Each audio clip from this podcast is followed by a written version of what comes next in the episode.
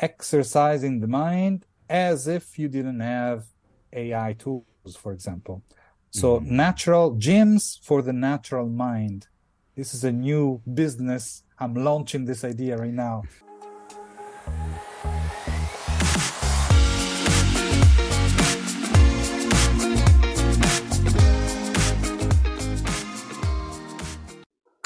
Hello and welcome back to another episode of the podcast. It's great to be back home. And um, the reason I say that is because I wasn't at home. I was out of Bangalore for a week. I went to visit my sister in Singapore. And again, just like the New York trip, I have visited Singapore, but of course, more than New York, there's been, um, you know, a combination of work and also visiting family. But this time it was just purely visiting family. And it's strange, you know. I always found Singapore more to be a clinical, kind of controlled environment where it's all just running perfectly smoothly. And I found it a bit claustrophobic and too well run. But this time I went back and it's the first time I'm going as a father. And man, I'll be honest with you, I was like, ah, this is good. I like this because, you know, it's, it's, it, it just puts a lot of ease when you think of all the various things that are going crazy with, um, you know, the schools, the, the, the, the lack of safety. And I was just like, this is perfect. And I know now, you know, from this side of the fence, why a lot of people choose to go there. It's, um, it's lovely if you can afford it, of course, because again, if you can't afford it, then you're pretty fucked. Um, so yeah, there's some new, new, um, realizations that I experienced, but it's it's somehow strange when you go to a country like that and you come back. And I'm not just saying India because I was not isolated in any way, but from the reality of what's going on. Because I mean, think about it. I spoke about the monkeys at the G20, right? And literally a week after Trudeau makes all these allegations. And I was like thinking, man, clearly the monkeys weren't the distraction, or maybe the monkeys were a ploy to distract Trudeau, but it, you know, as you, as you guys know on the podcast, I'm not politically motivated or make political uh, observations or analysis about things that are going on geopolitically, or even even for that matter within India. But and you know, I'm not first to say, you know, I'm the most patriotic son of a gun. Um, I live here. I love the people who I'm with over here, and I think there's a general sentiment of respect for many people in this country. But um, I think the hypocrisy really sort of uh, I wouldn't say blinded me or shocked me, but it was quite blatant, right? It's it's almost like um, there's there's this sense of trying to get attention when you have nothing really going for yourself because you know mass graves of indigenous children are found. And then there's certain other things which i'm not really sure about but you know if you are reading the news you're sure whether which side of the you know fence you're on whether you're going to believe everything that you hear in the media or you believe everything coming from the indian media or from the canadian media. But fuck all of that. It's just that um, it's also kind of kind of amazing that we're sitting as India as a country at this point where we're able to kind of hold our own and not just being pushed into a corner by other countries. Others typically, if it was like even one step out of line, then everyone's attacking um, a developing slash ex underdeveloped country, and you're like, shut your mouth, do what you're told. But now it's almost like, yeah, the gloves have come off, but at the same time, it's not one sided. There is a pretty firm uh, footing that India has got. And I find that pretty amazing. And I think it's a pretty encouraging sign. Of course, we should all not just be unnecessarily proud of, proud of it, but I think it's something we can, um, you know, um, salute toward the progress that we've made as a country. But here's another problem. Uh, if, if you're kind of just caught up in this, like, oh, we're the greatest country, that's again going to lead to our downfall. But if we can kind of say, you know, we have collectively or at least in some way been led in the right direction by various people, various groups, various things. And again, I'm not getting political. I'm not getting party centric. It's, it's nice. It's nice not to be bullied. It's nice not to be pushed into a corner and shat on by countries that did that in the past. And now it's like, hey, there is scope for further investigation. There's scope for further conversation. It's not just one sided. There is um, I wouldn't say debate, but there is back and forth, which was not the case for countries like India in the past. Like countries in the subcontinent usually were, um, and still in certain cases like Pakistan or Sri Lanka, they were like, shut your mouth and do what you're told, or your aid's going to be withdrawn. And you know what? They had to do what they're doing, or they go down the other route where they get funding from, you know, illegitimate or illegal or shady or dubious sources. And then again, the can of worms, worms opens up.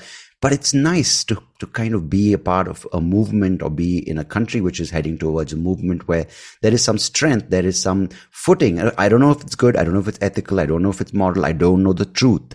Again, who does, right? But from a very broad perspective of observing how people interact just from one on one or nationwide, it's like, hey, we're not being pushed over. And that's pretty nice.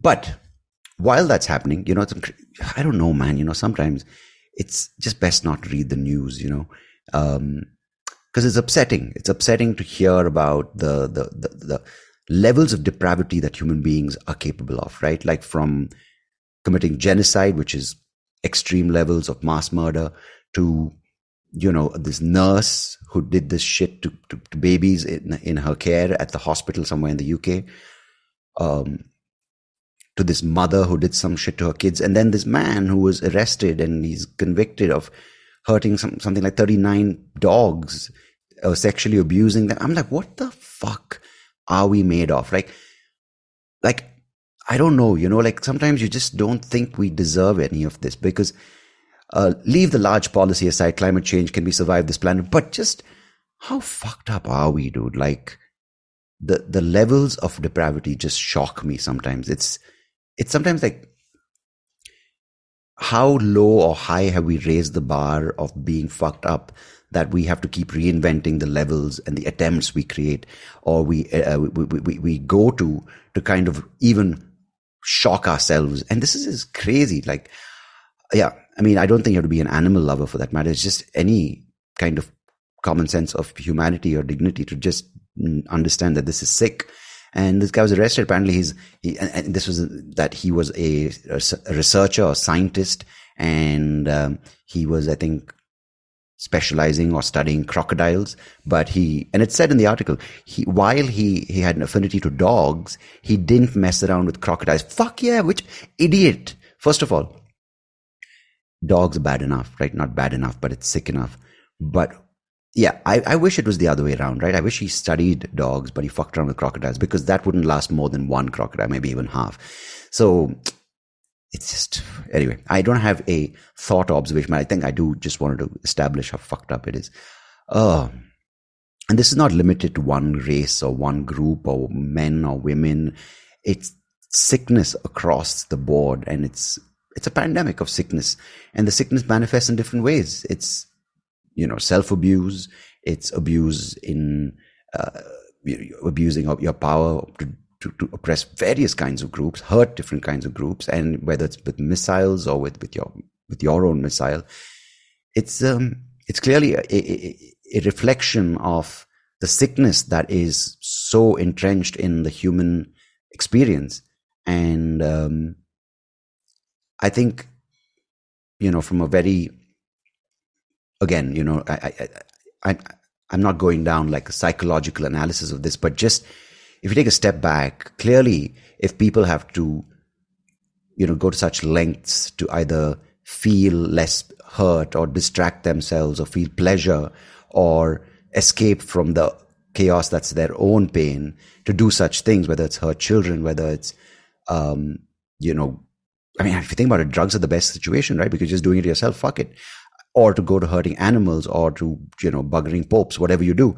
It clearly shows that there's, there's a bigger problem here than just addressing climate change or, or what we eat or how much to eat or longevity or all these things or electric cars or because clearly there's a sickness within the people and however good you give it to them. I was looking at Singapore, right? They have this bridge, uh, this tunnel under the water, which is 15 kilometers or how many kilometers. And, and then you compare it to India. People are like, wow, in India, we already had this. I don't think it would matter, you know, because we can get the best engineers. We can put the most amazing plans in place, get the best funding and make these things happen. But do the people care about it? Because you can build the most gorgeous infrastructural rail system or road system. But if people don't have a sense of respect for where they live and what's been given to them in any country, in any situation, then it's going to be fucked up. And that's clearly what's happening now. We don't value what we have. We don't value where we live. We're just kind of so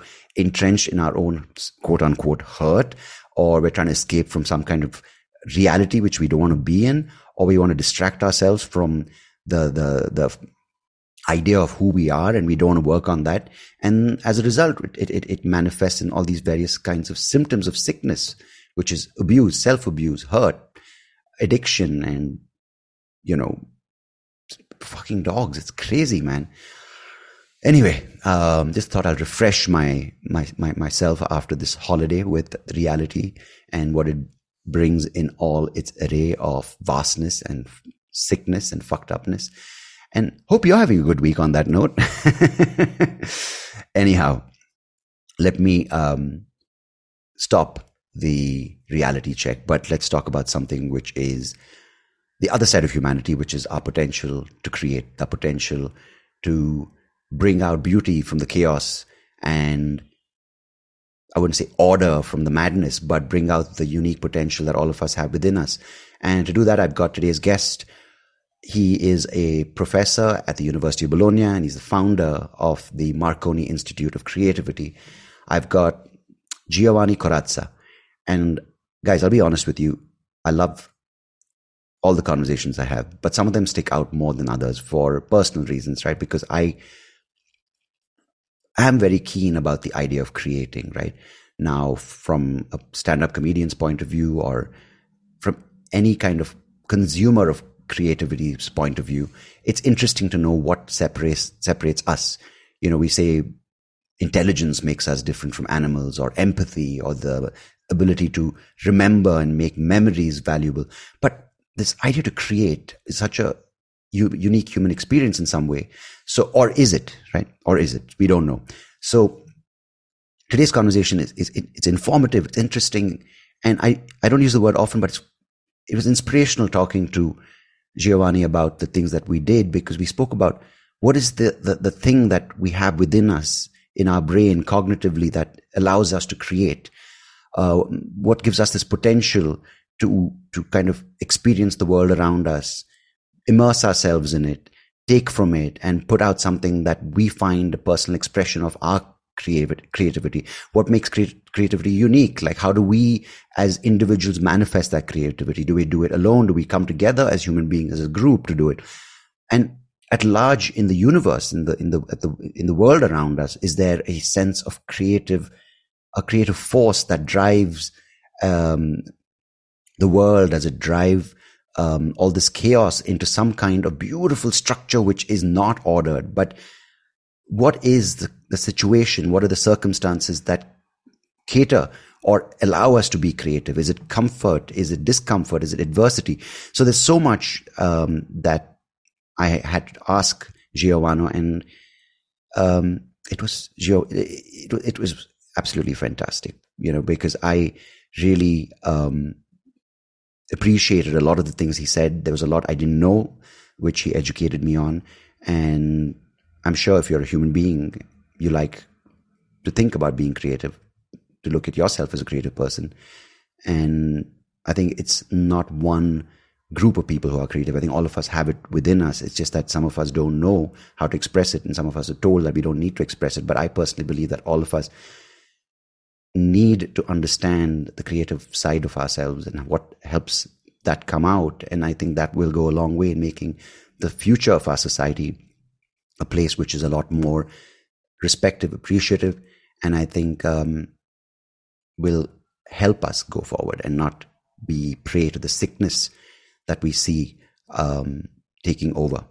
So I, I, I really, really think you'll enjoy this episode. And Giovanni, if you're listening, thank you so much for joining me. Um, it was a pleasure talking to you. And uh, till next week, you know, enjoy this episode. I'll come back with another one next week. Till then, goodbye. God bless. Take care of yourselves. Cheers.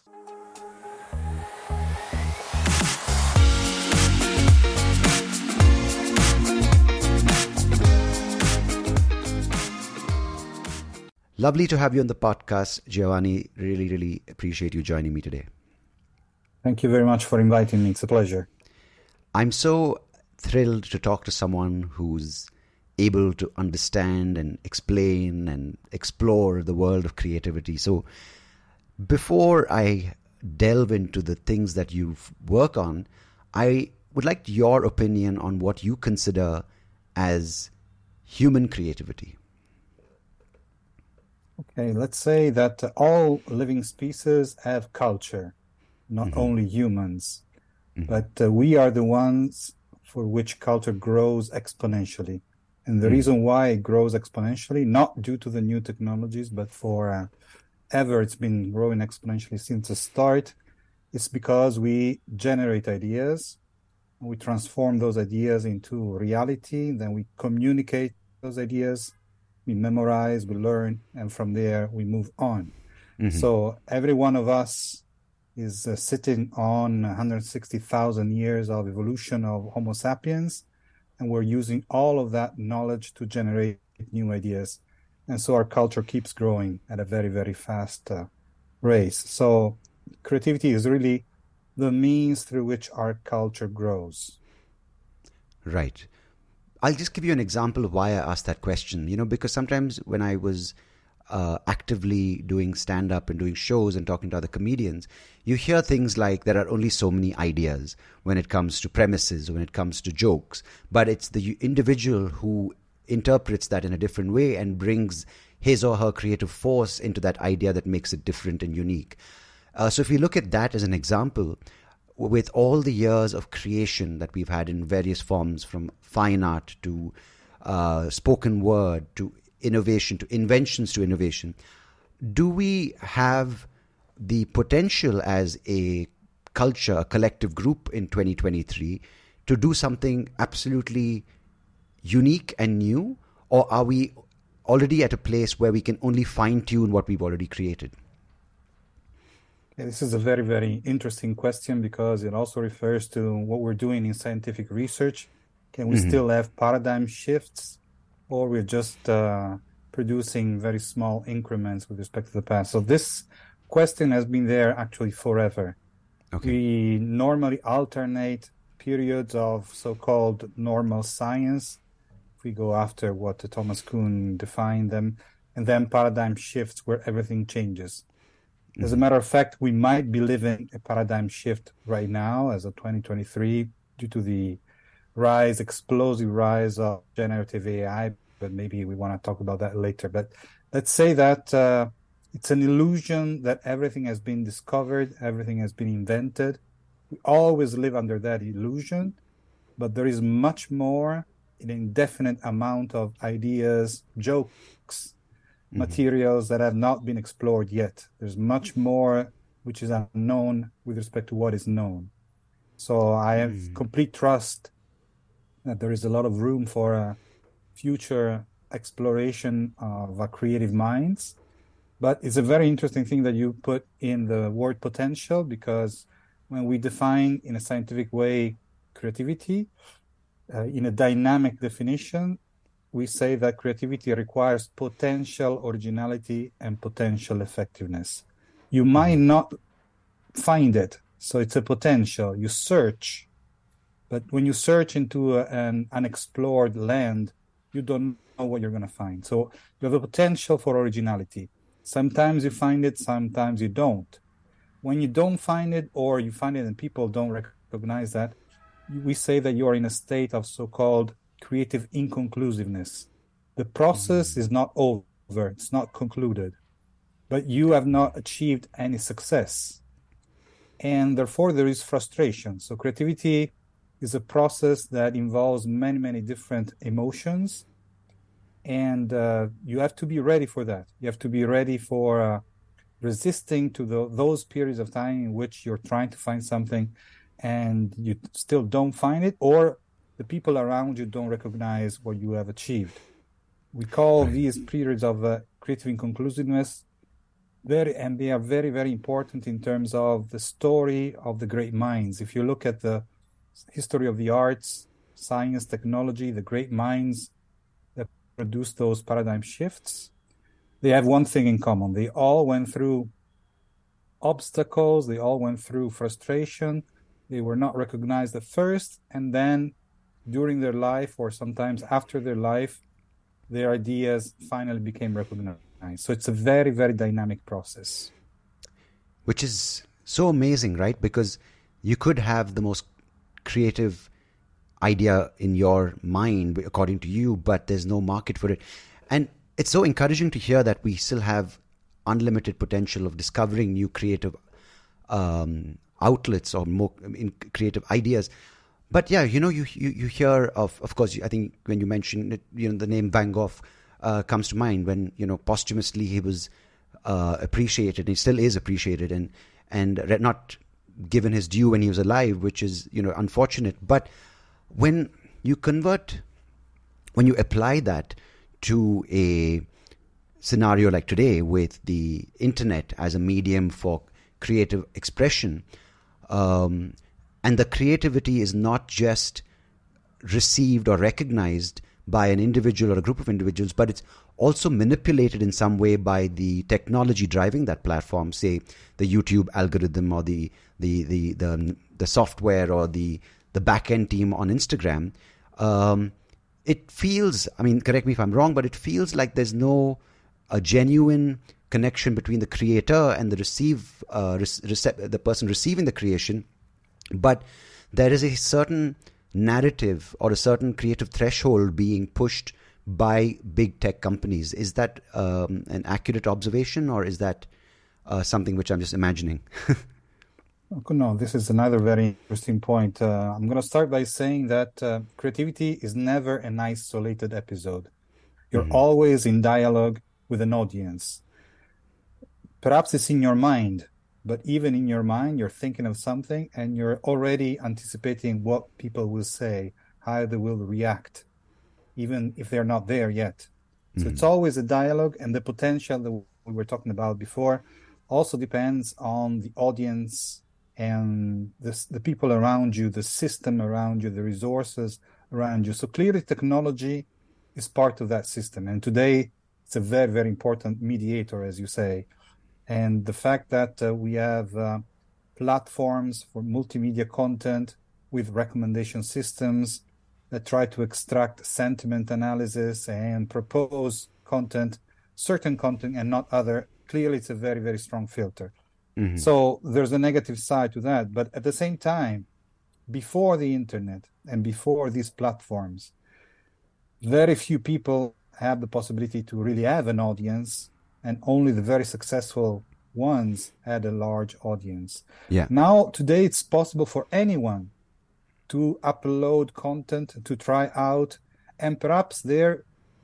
pictures, their videos, their content will only be enjoyed by a few tens of people, maybe a hundred people. Mm-hmm. This is a long, so-called long tail business model in which you have uh, very, very a huge amount, an indefinite amount of very small episodes with very small audiences that would not be possible without this technology. It would be really merely impossible. So yeah. this is the positive side.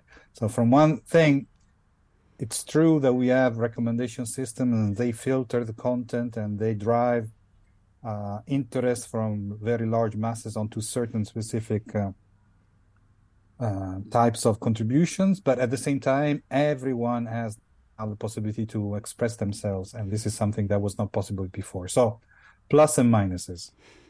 Right, and I suppose yeah, that that's really really opens up the potential to a much larger group in the population, which I think is great.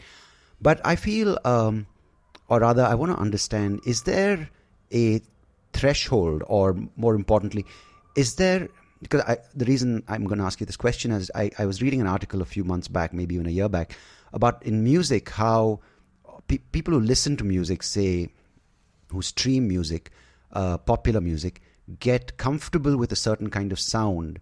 And as a result, everyone replicates that sound because they want to be popular and um, not make the listener uncomfortable. So, my question to you is Is there a thing uh, called comfortable creation and a thing called uncomfortable creation or an intolerance to certain kinds of creation?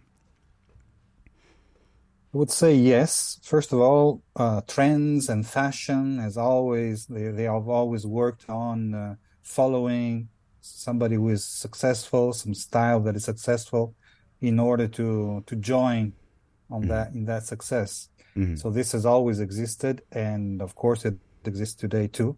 Mm-hmm. But when your creativity is only geared towards following a certain style, which has already proven to be successful, I would say that your potential for real surprises, for real originality, is quite small. You're producing incremental uh, pieces of uh, new content if you want, but uh, your potential to disrupt what is happening is very small. It's normal that only a few people have, first of all, the self esteem to try something which is uh, really different because you need that. You have to start from your self belief. Mm-hmm. The fact that uh, creativity is important to you as a person and that you believe in yourself, in your ability to do something that is truly different. So there's a, first of all, a personality element. And then you need to take the risk because you don't know how it's going to go. It's like mm-hmm. launching a small enterprise. Mm-hmm. It's like launching a new podcast, uh, the Soapy Rose Show. So you have to believe in that, but you don't know how it's going to go. Yeah. So you start the project, you put everything that you have, your all of yourself into the project, but there is no guarantee for success. And yeah. not everyone is ready for that. And then you have to, you know, value, estimate the value of something that is truly different from what exists. And that is not a, an easy task. In order for you to be able to do that, you need to have an open mind over alternative futures with a plural, not a single future, which is the analytical continuation of the present along the trends, along the fashion, along the styles, but multiple alternative futures, some of which will deviate considerably from the present. Mm-hmm. Now, when you have opened up this uh, cone of alternative futures, then the ideas that you put out, you can project them onto these different scenarios and start to see where something that is truly different from what is happening today could be a success, why it could be of interest to people. And uh, so you anticipate what will happen in society, but deviating significantly from just forecasting from the present along the trends. It's not an easy exercise, but a few people always are working for that.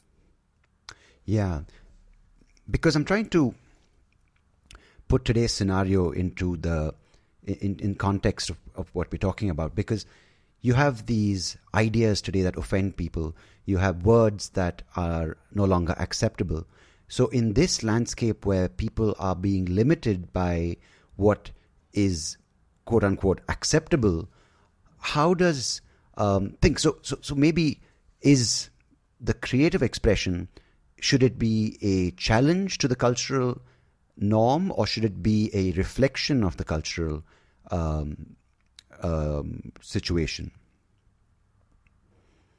let's say that in any creative process you have many many limitations so the mm-hmm. creative process is not a free exploration without any boundaries or any limits but it's always an exercise of moving through with the resources that you have available moving through a, a landscape with many limits and boundaries. So mm-hmm. you always have that. And actually there is research that shows that having boundaries helps creativity without and and not it does not uh, stifle it. Okay. Uh, but let's say language of course language is uh, when you create verbally is the fundamental tool that we have in order to create.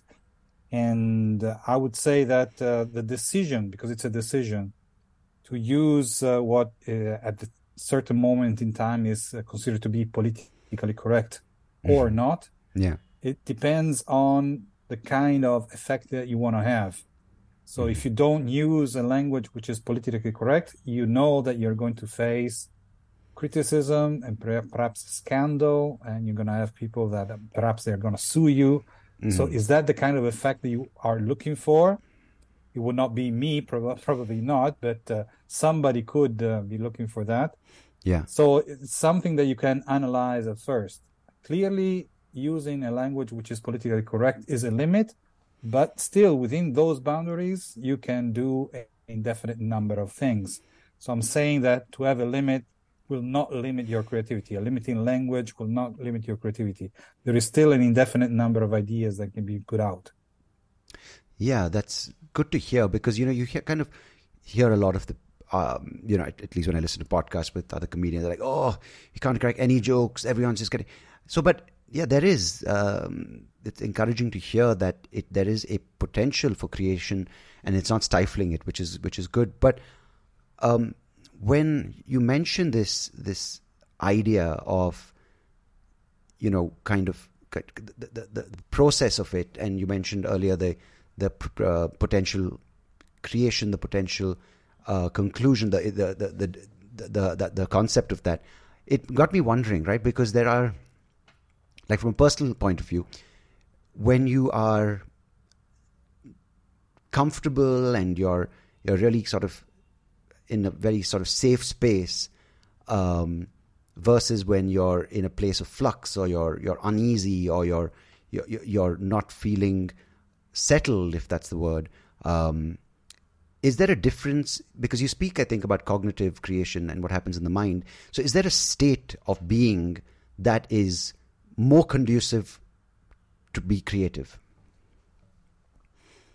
So we start from the beginning. The beginning was uh, 13.7 billion years ago the big bang the start of the universe. Mm-hmm. that was not a state of equilibrium mm-hmm. okay? it was a very large spark of energy and that very large spark of energy brought the overall, let's call it system, very far away from equilibrium. Mm-hmm. And that is the condition out of which all of the elements, all of the stars, all of the galaxies, all of the planets were born. We have to do the same thing in our mind.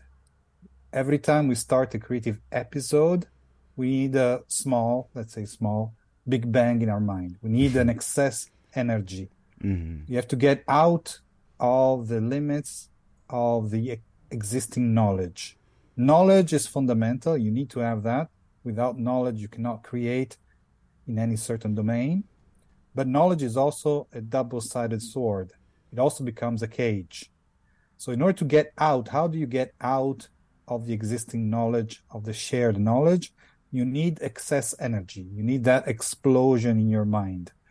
And uh, excess energy and excess time. You spend more time and energy than the minimum necessary to say things that people will understand immediately, to say things that people agree with, and to remain inside the boundaries of the box. Let's call it the box. Okay. Mm-hmm. Mm-hmm. So, in order to for you to have the potential to generate something which is truly original but also meaningful, you need to have this initial spark, initial drive. We call it drive which is this excess energy, and therefore you're far from equilibrium.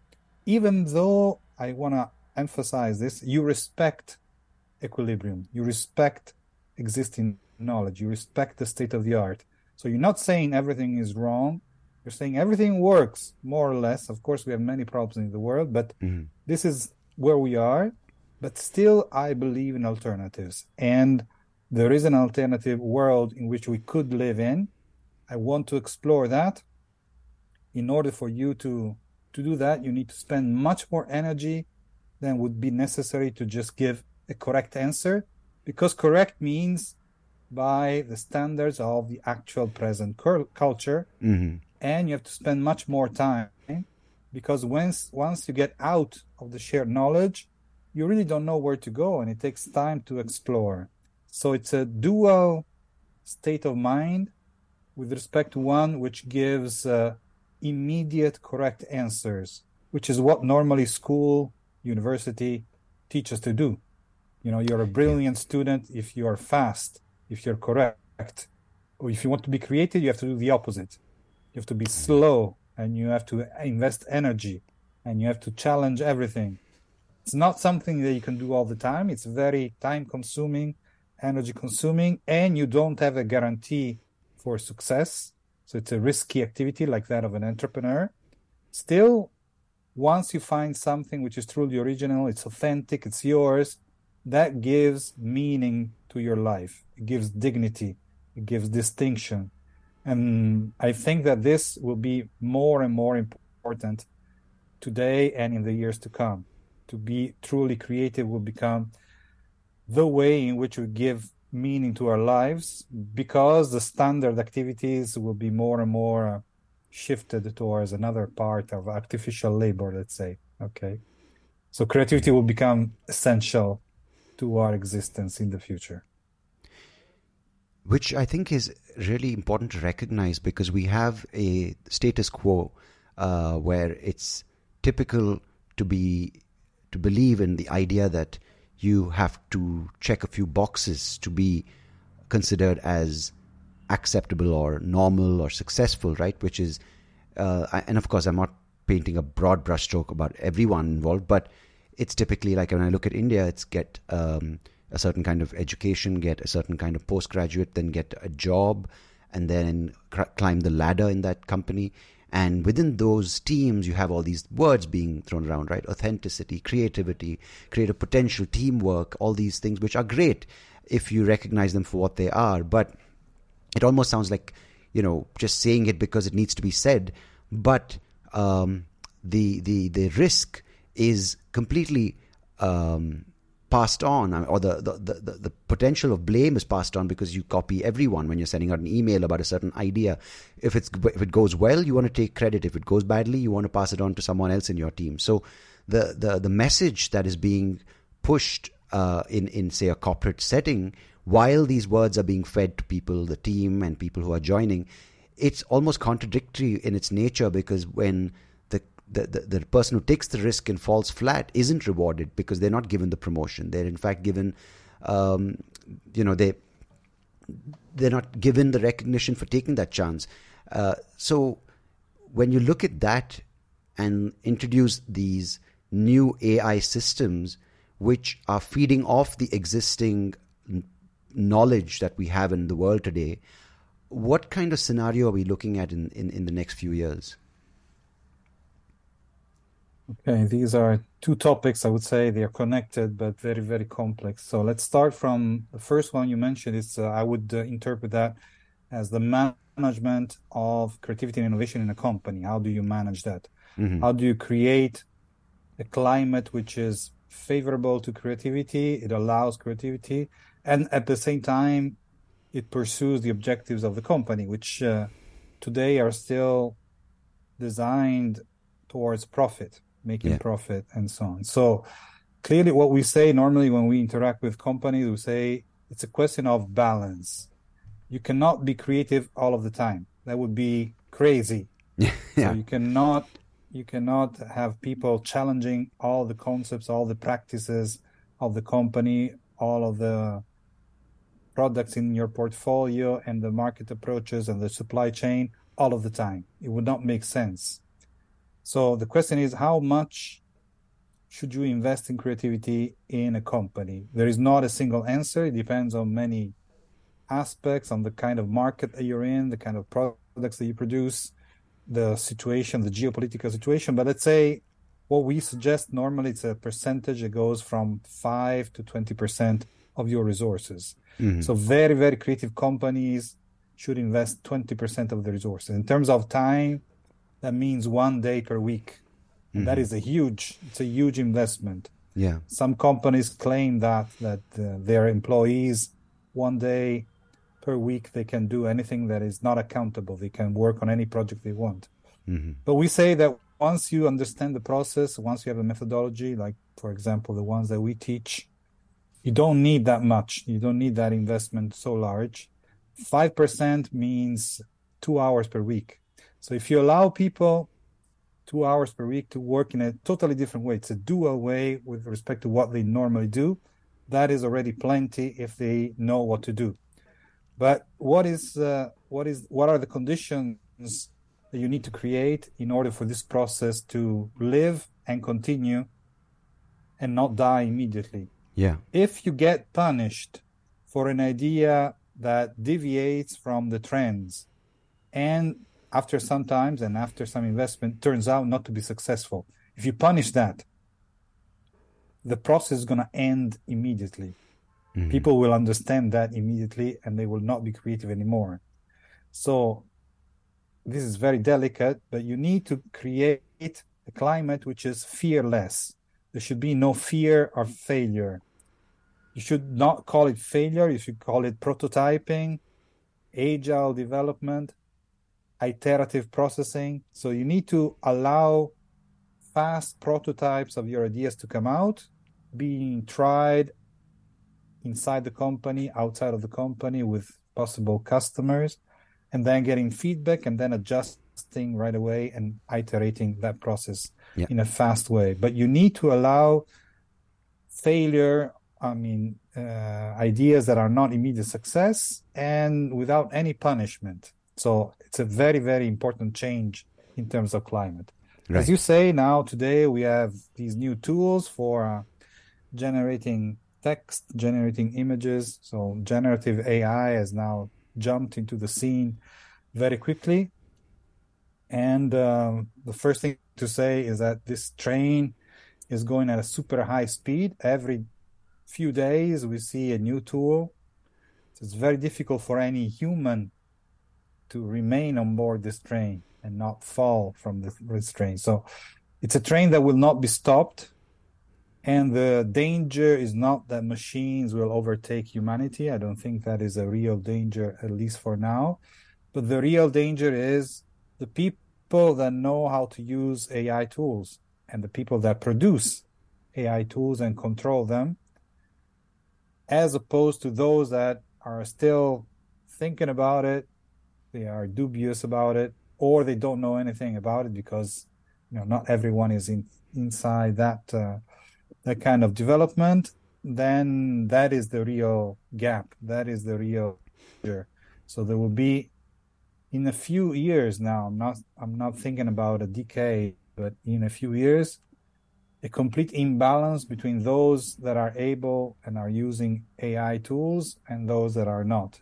And I say this with, you know, point of sadness because we have been teaching creativity for many years now, and uh, one thing that was important in our courses was to see the eyes sparkle when people found that they could be creative with their Mm. own, you know, human brain. Yeah.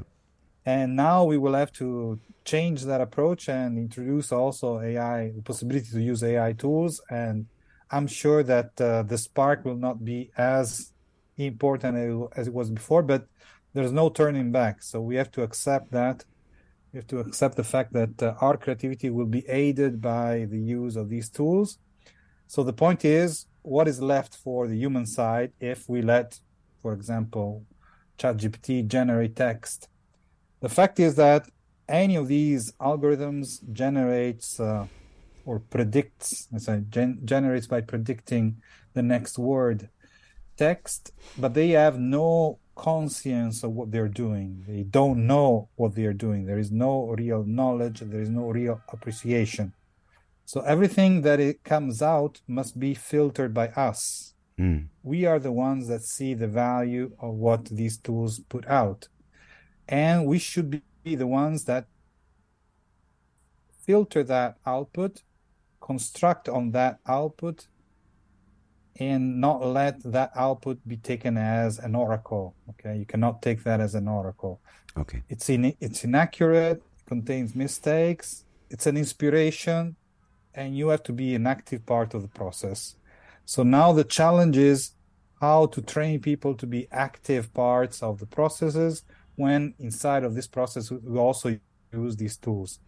I think that this is the next challenge for us that are teaching creativity and uh, but I don't think uh, it's possible to you know put our heads in the sand and think that these these things are not happening.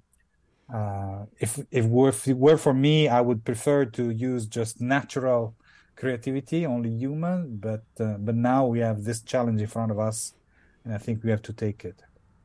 It's like athletes are, who back in the day were just athletes for their natural skill, but now it's all these performance enhancing steroids and you have super athletes, right? so it's kind of what kind of sport do you want? Do you want a person running in six seconds or you want a person just running with their natural ability? Yeah. Yeah. Uh, or uh, you could think of, I don't know, people that were uh, riding horses in the 1800 and then driving cars in the 1900. Clearly, everyone in the 1900 was going much faster th- with cars as opposed to horses. Mm-hmm. But of course, everybody forgot how to ride a horse. Now it's uh, only a few people know how to ride a horse. We forgot that. And everyone could ride a horse in the 1800. So some things we will forget, some things we will uh, unlearn to do. But all in all, all the population will be much faster in producing content. The important thing is to remain in charge of the process, to remain in control. So the main goal of future education is the control of AI. This is the goal of future education, how to control AI and not to be controlled not by AI, but the people that have the handle on that. Interesting, because it sounds like the the whole process of creation is going through an evolutionary phase right now, with new elements being introduced, and of course, as you said, it's the car is an example. The computer was uh, in the 90s, the smartphone, and now, of course, these things.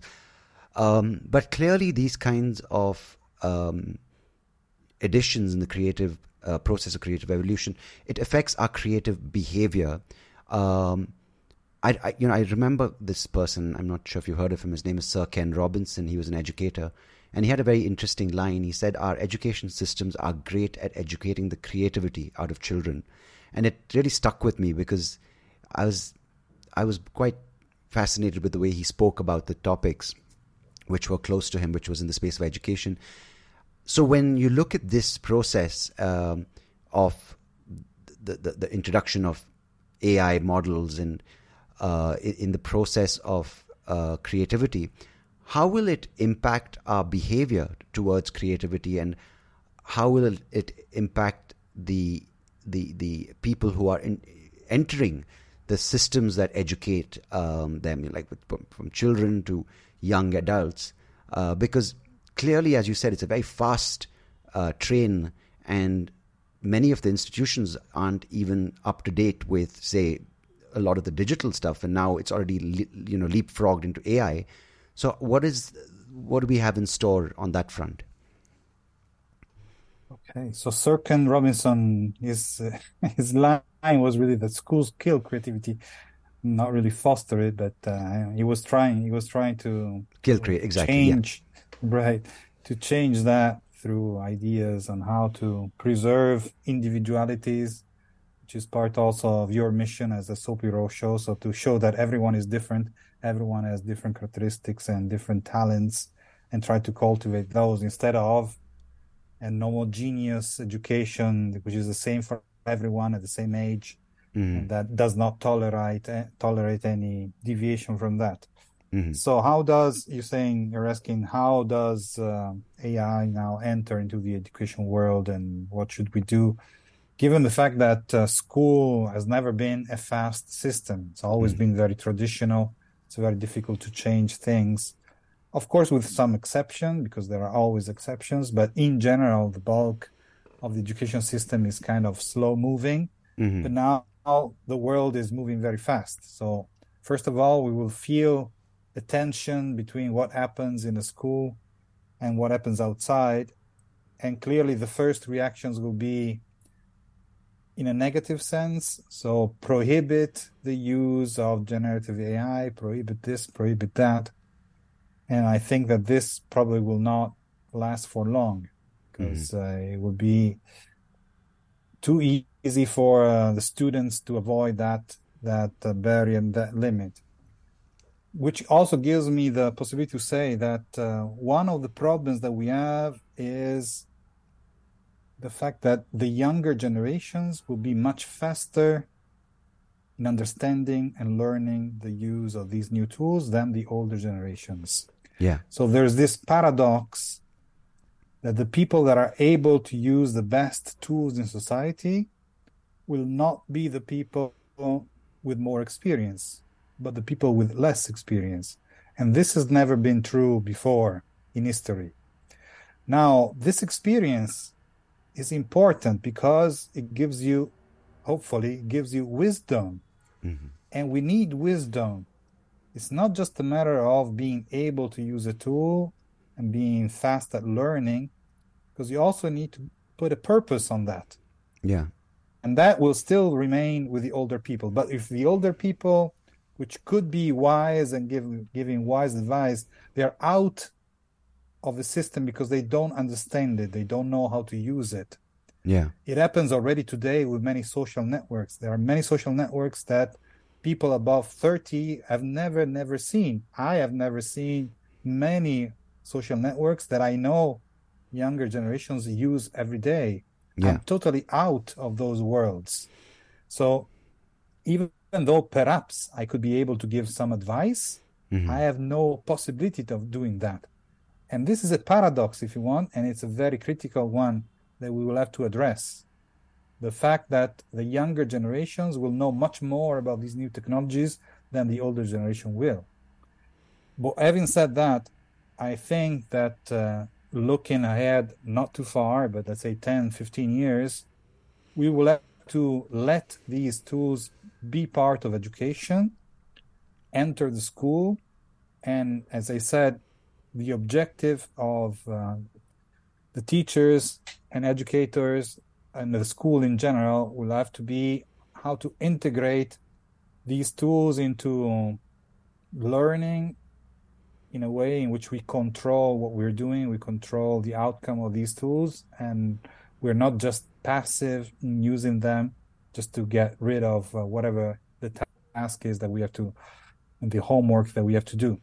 And this will not be easy because it will be very very tempting to be lazy mm-hmm. so the the danger is laziness of our minds because we can you know delegate many things that uh, they they used to be only our own court but now they can be done through ai tools so laziness will be the number one enemy and the way in which we can remain active that is one very very important competence or uh, yeah, teaching goal i think that one thing that uh, might be surprising i don't know this is just my imagination but uh, one topic in school university could be like uh, a gym for the mind. When we go in the gym we exercise our bodies in ways that uh, are necessary because we have so many things to help us every day, like the car,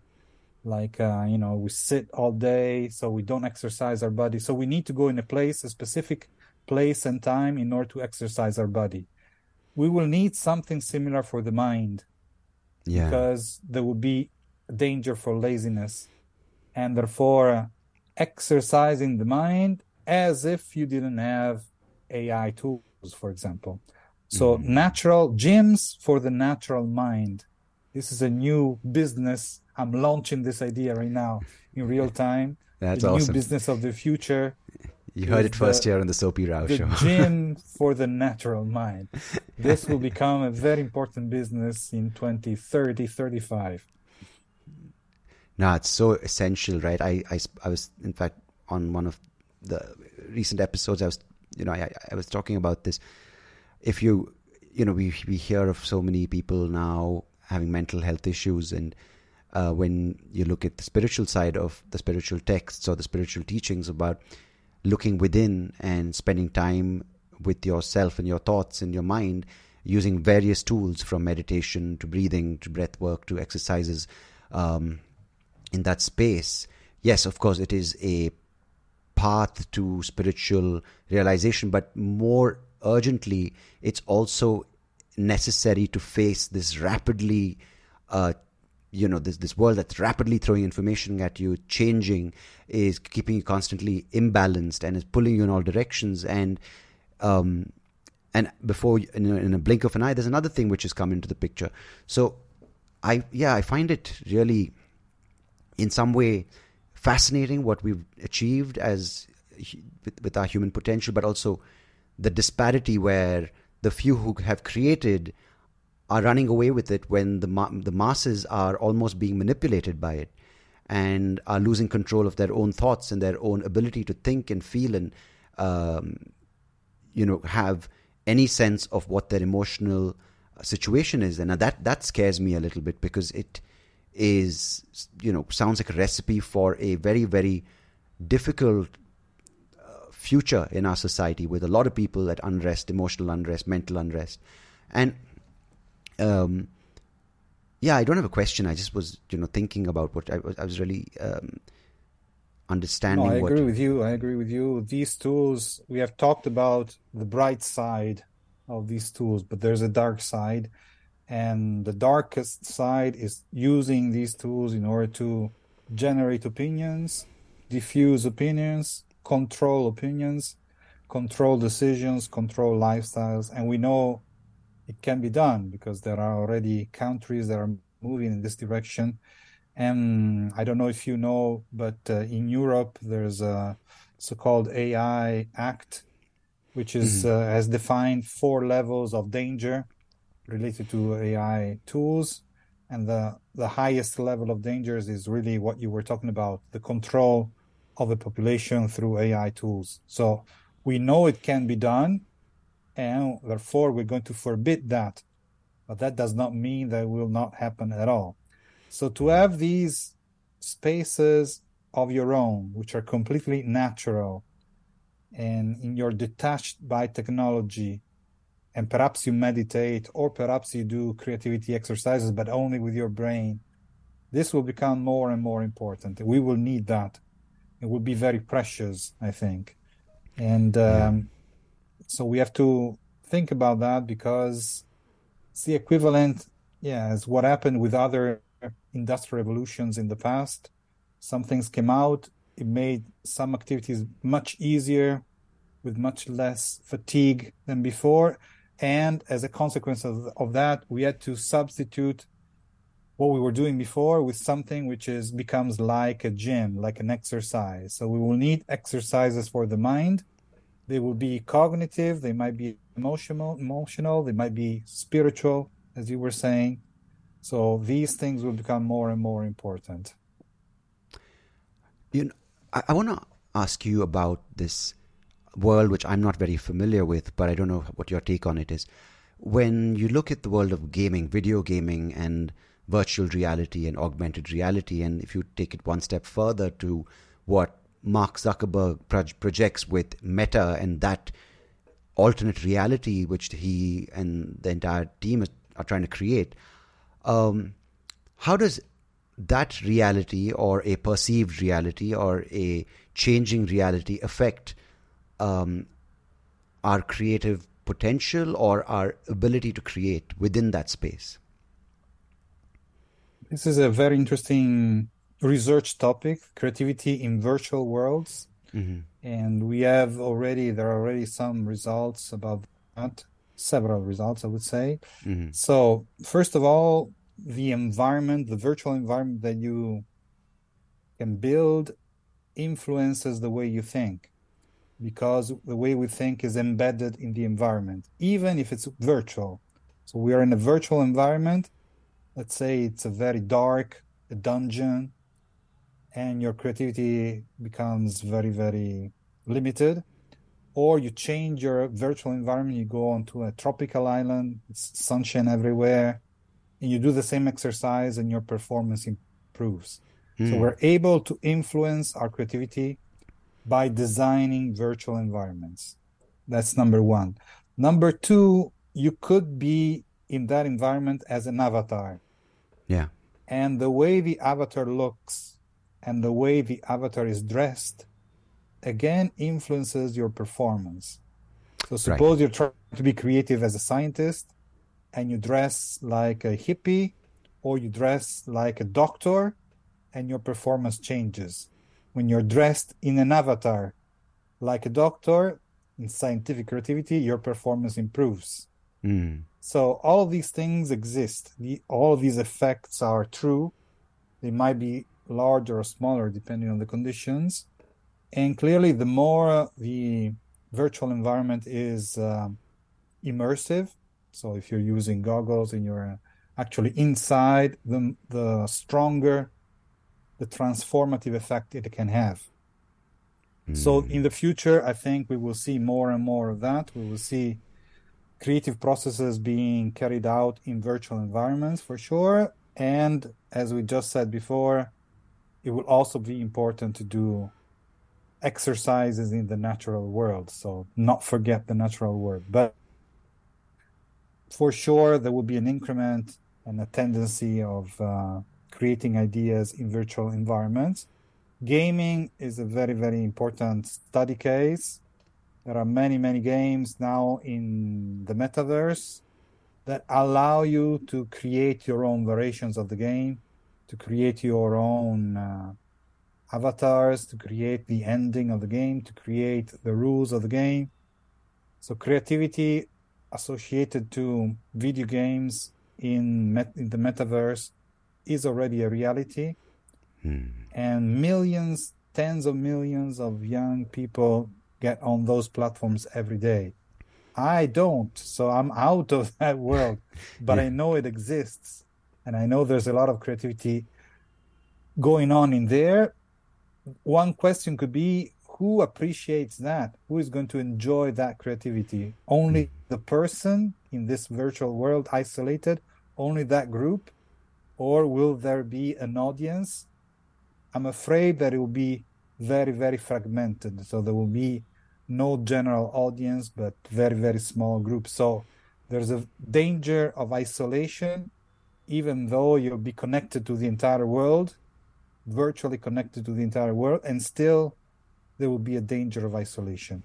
So the psychology, the clinical psychology of people that are living more and more in virtual worlds will become another very important topic for the future. You mentioned when we spoke about AI, and we spoke about even now when you spoke about the the, the virtual reality.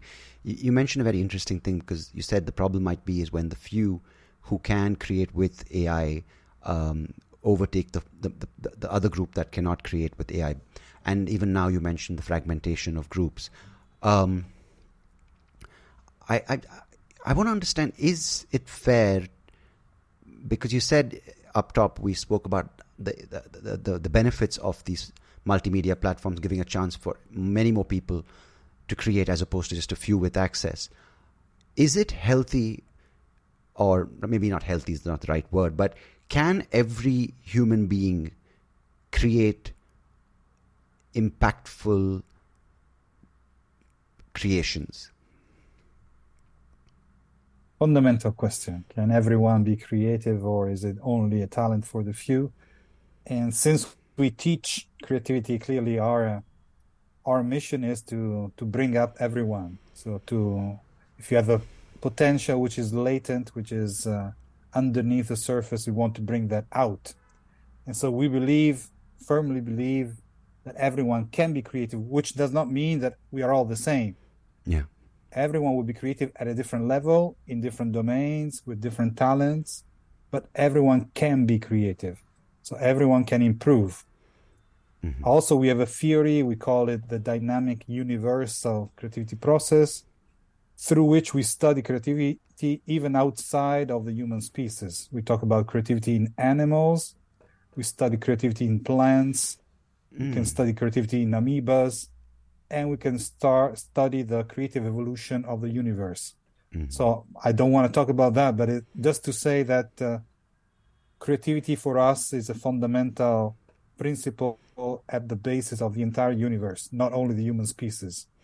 But coming back to the human species and um, believing in the fact that everyone has a potential for being creative, which means essentially challenging what you already know by using what you already know. It's kind of a self referencing process in which you gain knowledge and then use that knowledge to go beyond that. That is the fundamental process for everyone. And everyone can engage in that. Of course, it's a risky business. It can lead to frustration, does not, not have any guarantee for success.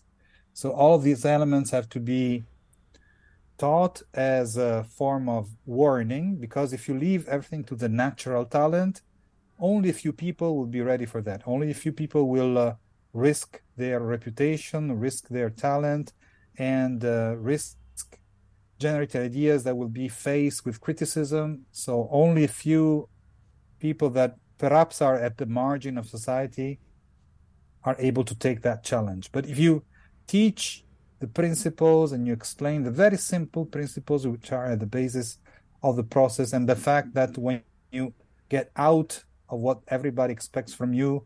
The reactions at first will always be negative so you have to be ready for that. You have to be ready to see the negative points of your own ideas and be able to persuade other people that uh, beyond those negative points there are also positive points that perhaps overcome the negatives. So there are many many things that we can teach. Many many aspects of the creative process that can be understood and then developed and you can enjoy more and more being creative. And it always be, will be a small portion of your life because if you are creative all of the time you cannot even dress up you cannot cross the road you cannot challenge everything. So yeah. most of the reality you have to accept as it is but then your expression and your distinction and your happiness in the future will depend on that small investment in going beyond that and expressing your own potential and being yourself. Beautiful. You mentioned, sorry, I have one question for you, which is we mentioned technology, but I want to understand the conversation, if you have an opinion on this, is the natural enhancing substances for creativity because now there's a lot of talk about mushrooms, psychedelics, and a lot of people say this is our ancient past catching up with us when you either look at ayahuasca or you look at um, I don't know the technical names for many others, but um, is that something which is being re um, recognized again or being embraced by a lot of human beings? I don't know. I don't know the answer to your question. I don't know how many people do that. I just want to say that it works, but it's not necessary. Right. So, in order to be very creative, to really go out very far from what everybody thinks, you do not need any substances. What is the principle? The principle is that of inspiration, mm-hmm. of generating a state of mind that does not have any a priori meaning. And clearly, if you take any of these substances, I don't know because I've never tried, mm-hmm. but I guess that the effect is that to create a state of mind which is totally outrageous, which is very far from what you would normally think. Mm. The thing is that we don't need substances to create those states of mind. We have many rational ways, controlled ways, conscious ways of producing these states of mind through what we call inventive principles. They're called inventive principles, but they can be used not only in technology, they can be used in the science, arts, business. So any in any field in which you want to be creative you can use these principles to create a state of mind which really is mysterious, which really is all awesome, which really surprises you and where you don't know where to go. And then hmm. the generation of ideas essentially is an a posteriori interpretation of that state of mind to generate something that you bring it back to reality, to generate something that is effective, is meaningful, it has value. So if you take a substance, let's say you don't learn about all the methodologies, but instead of doing that, you remain a normal person that does not buy or take any substances. You just use methodologies because you understood what the process is and what the methodologies are. And then in the end, the end results, I'm saying that probably have the same kind of uh, potential disruptiveness, but they have a much higher guarantee for value of course, because you're still rational all of the time throughout mm. the process. So you never lose touch with reality, even though you're going far away from reality. We say it's an orbit. Mm-hmm. You don't just go out of the box, you orbit out of the box and then you come back to the reality. Mm-hmm. And in order to launch that orbit, you do not need any substances. Okay. I'm sure a lot of people listening going, damn it, I was just hoping for the green light. Um, Giovanni, you teach creativity at your institute, um, and you have helped so many people discover their potential. You've educated people about these methodologies. Over your years of experience, what are a couple of values or skills that you may leave people with today that might help them navigate the world we're heading into? So let, us say that uh, the first thing is to to be open, openness to experience, which is a personality trait, but it's something that you can also decide to have. So curiosity, opening up to different disciplines. So multidisciplinarity, we talk about that, but it should not be a team which is multidisciplinary, but every individual should open up their minds to different disciplines and be interested in different topics. Because today, one of the positive aspects of today's technologies is that we have everything at our fingertips. So anything that we're interested in, we can open up, learn, read, listen, watch videos, listen to podcasts on the Soapy Road show, and learn. And so the first thing to do is open up your mind and learn everything that you're curious about. It should not be tedious. So keep your curiosity up and have fun. Have fun in learning different things, many different things. Once you have all these ingredients, so ideas from many disciplines, the next step to be creative is to build links between ideas, concepts, things that apparently have no links. They're very mm. far away. And it's always possible. The mystery and the surprise is that it's always possible to link any two items. Our minds have that ability. And once you do that, there's an indefinite number of ideas that you can generate. So these are the two simple exercises that I would suggest opening up your mind and building strange associations. That sounds brilliant. I thought I was mad, but when you just told me what you just did, I said what you just said. I'm like, yeah, because I have some weird thoughts on this podcast before I bring on the guest, and I'm glad that um, I'm not losing it. Giovanni, it's been such a pleasure talking to you, and thank you so much for sharing the ideas that are so key to helping us as a collective going forward. Uh, thank you for all the great work you're doing, and thank you so much for joining me today. Thank you very much, Sandeep. It was a pleasure, and uh, goodbye to everyone. Thank you.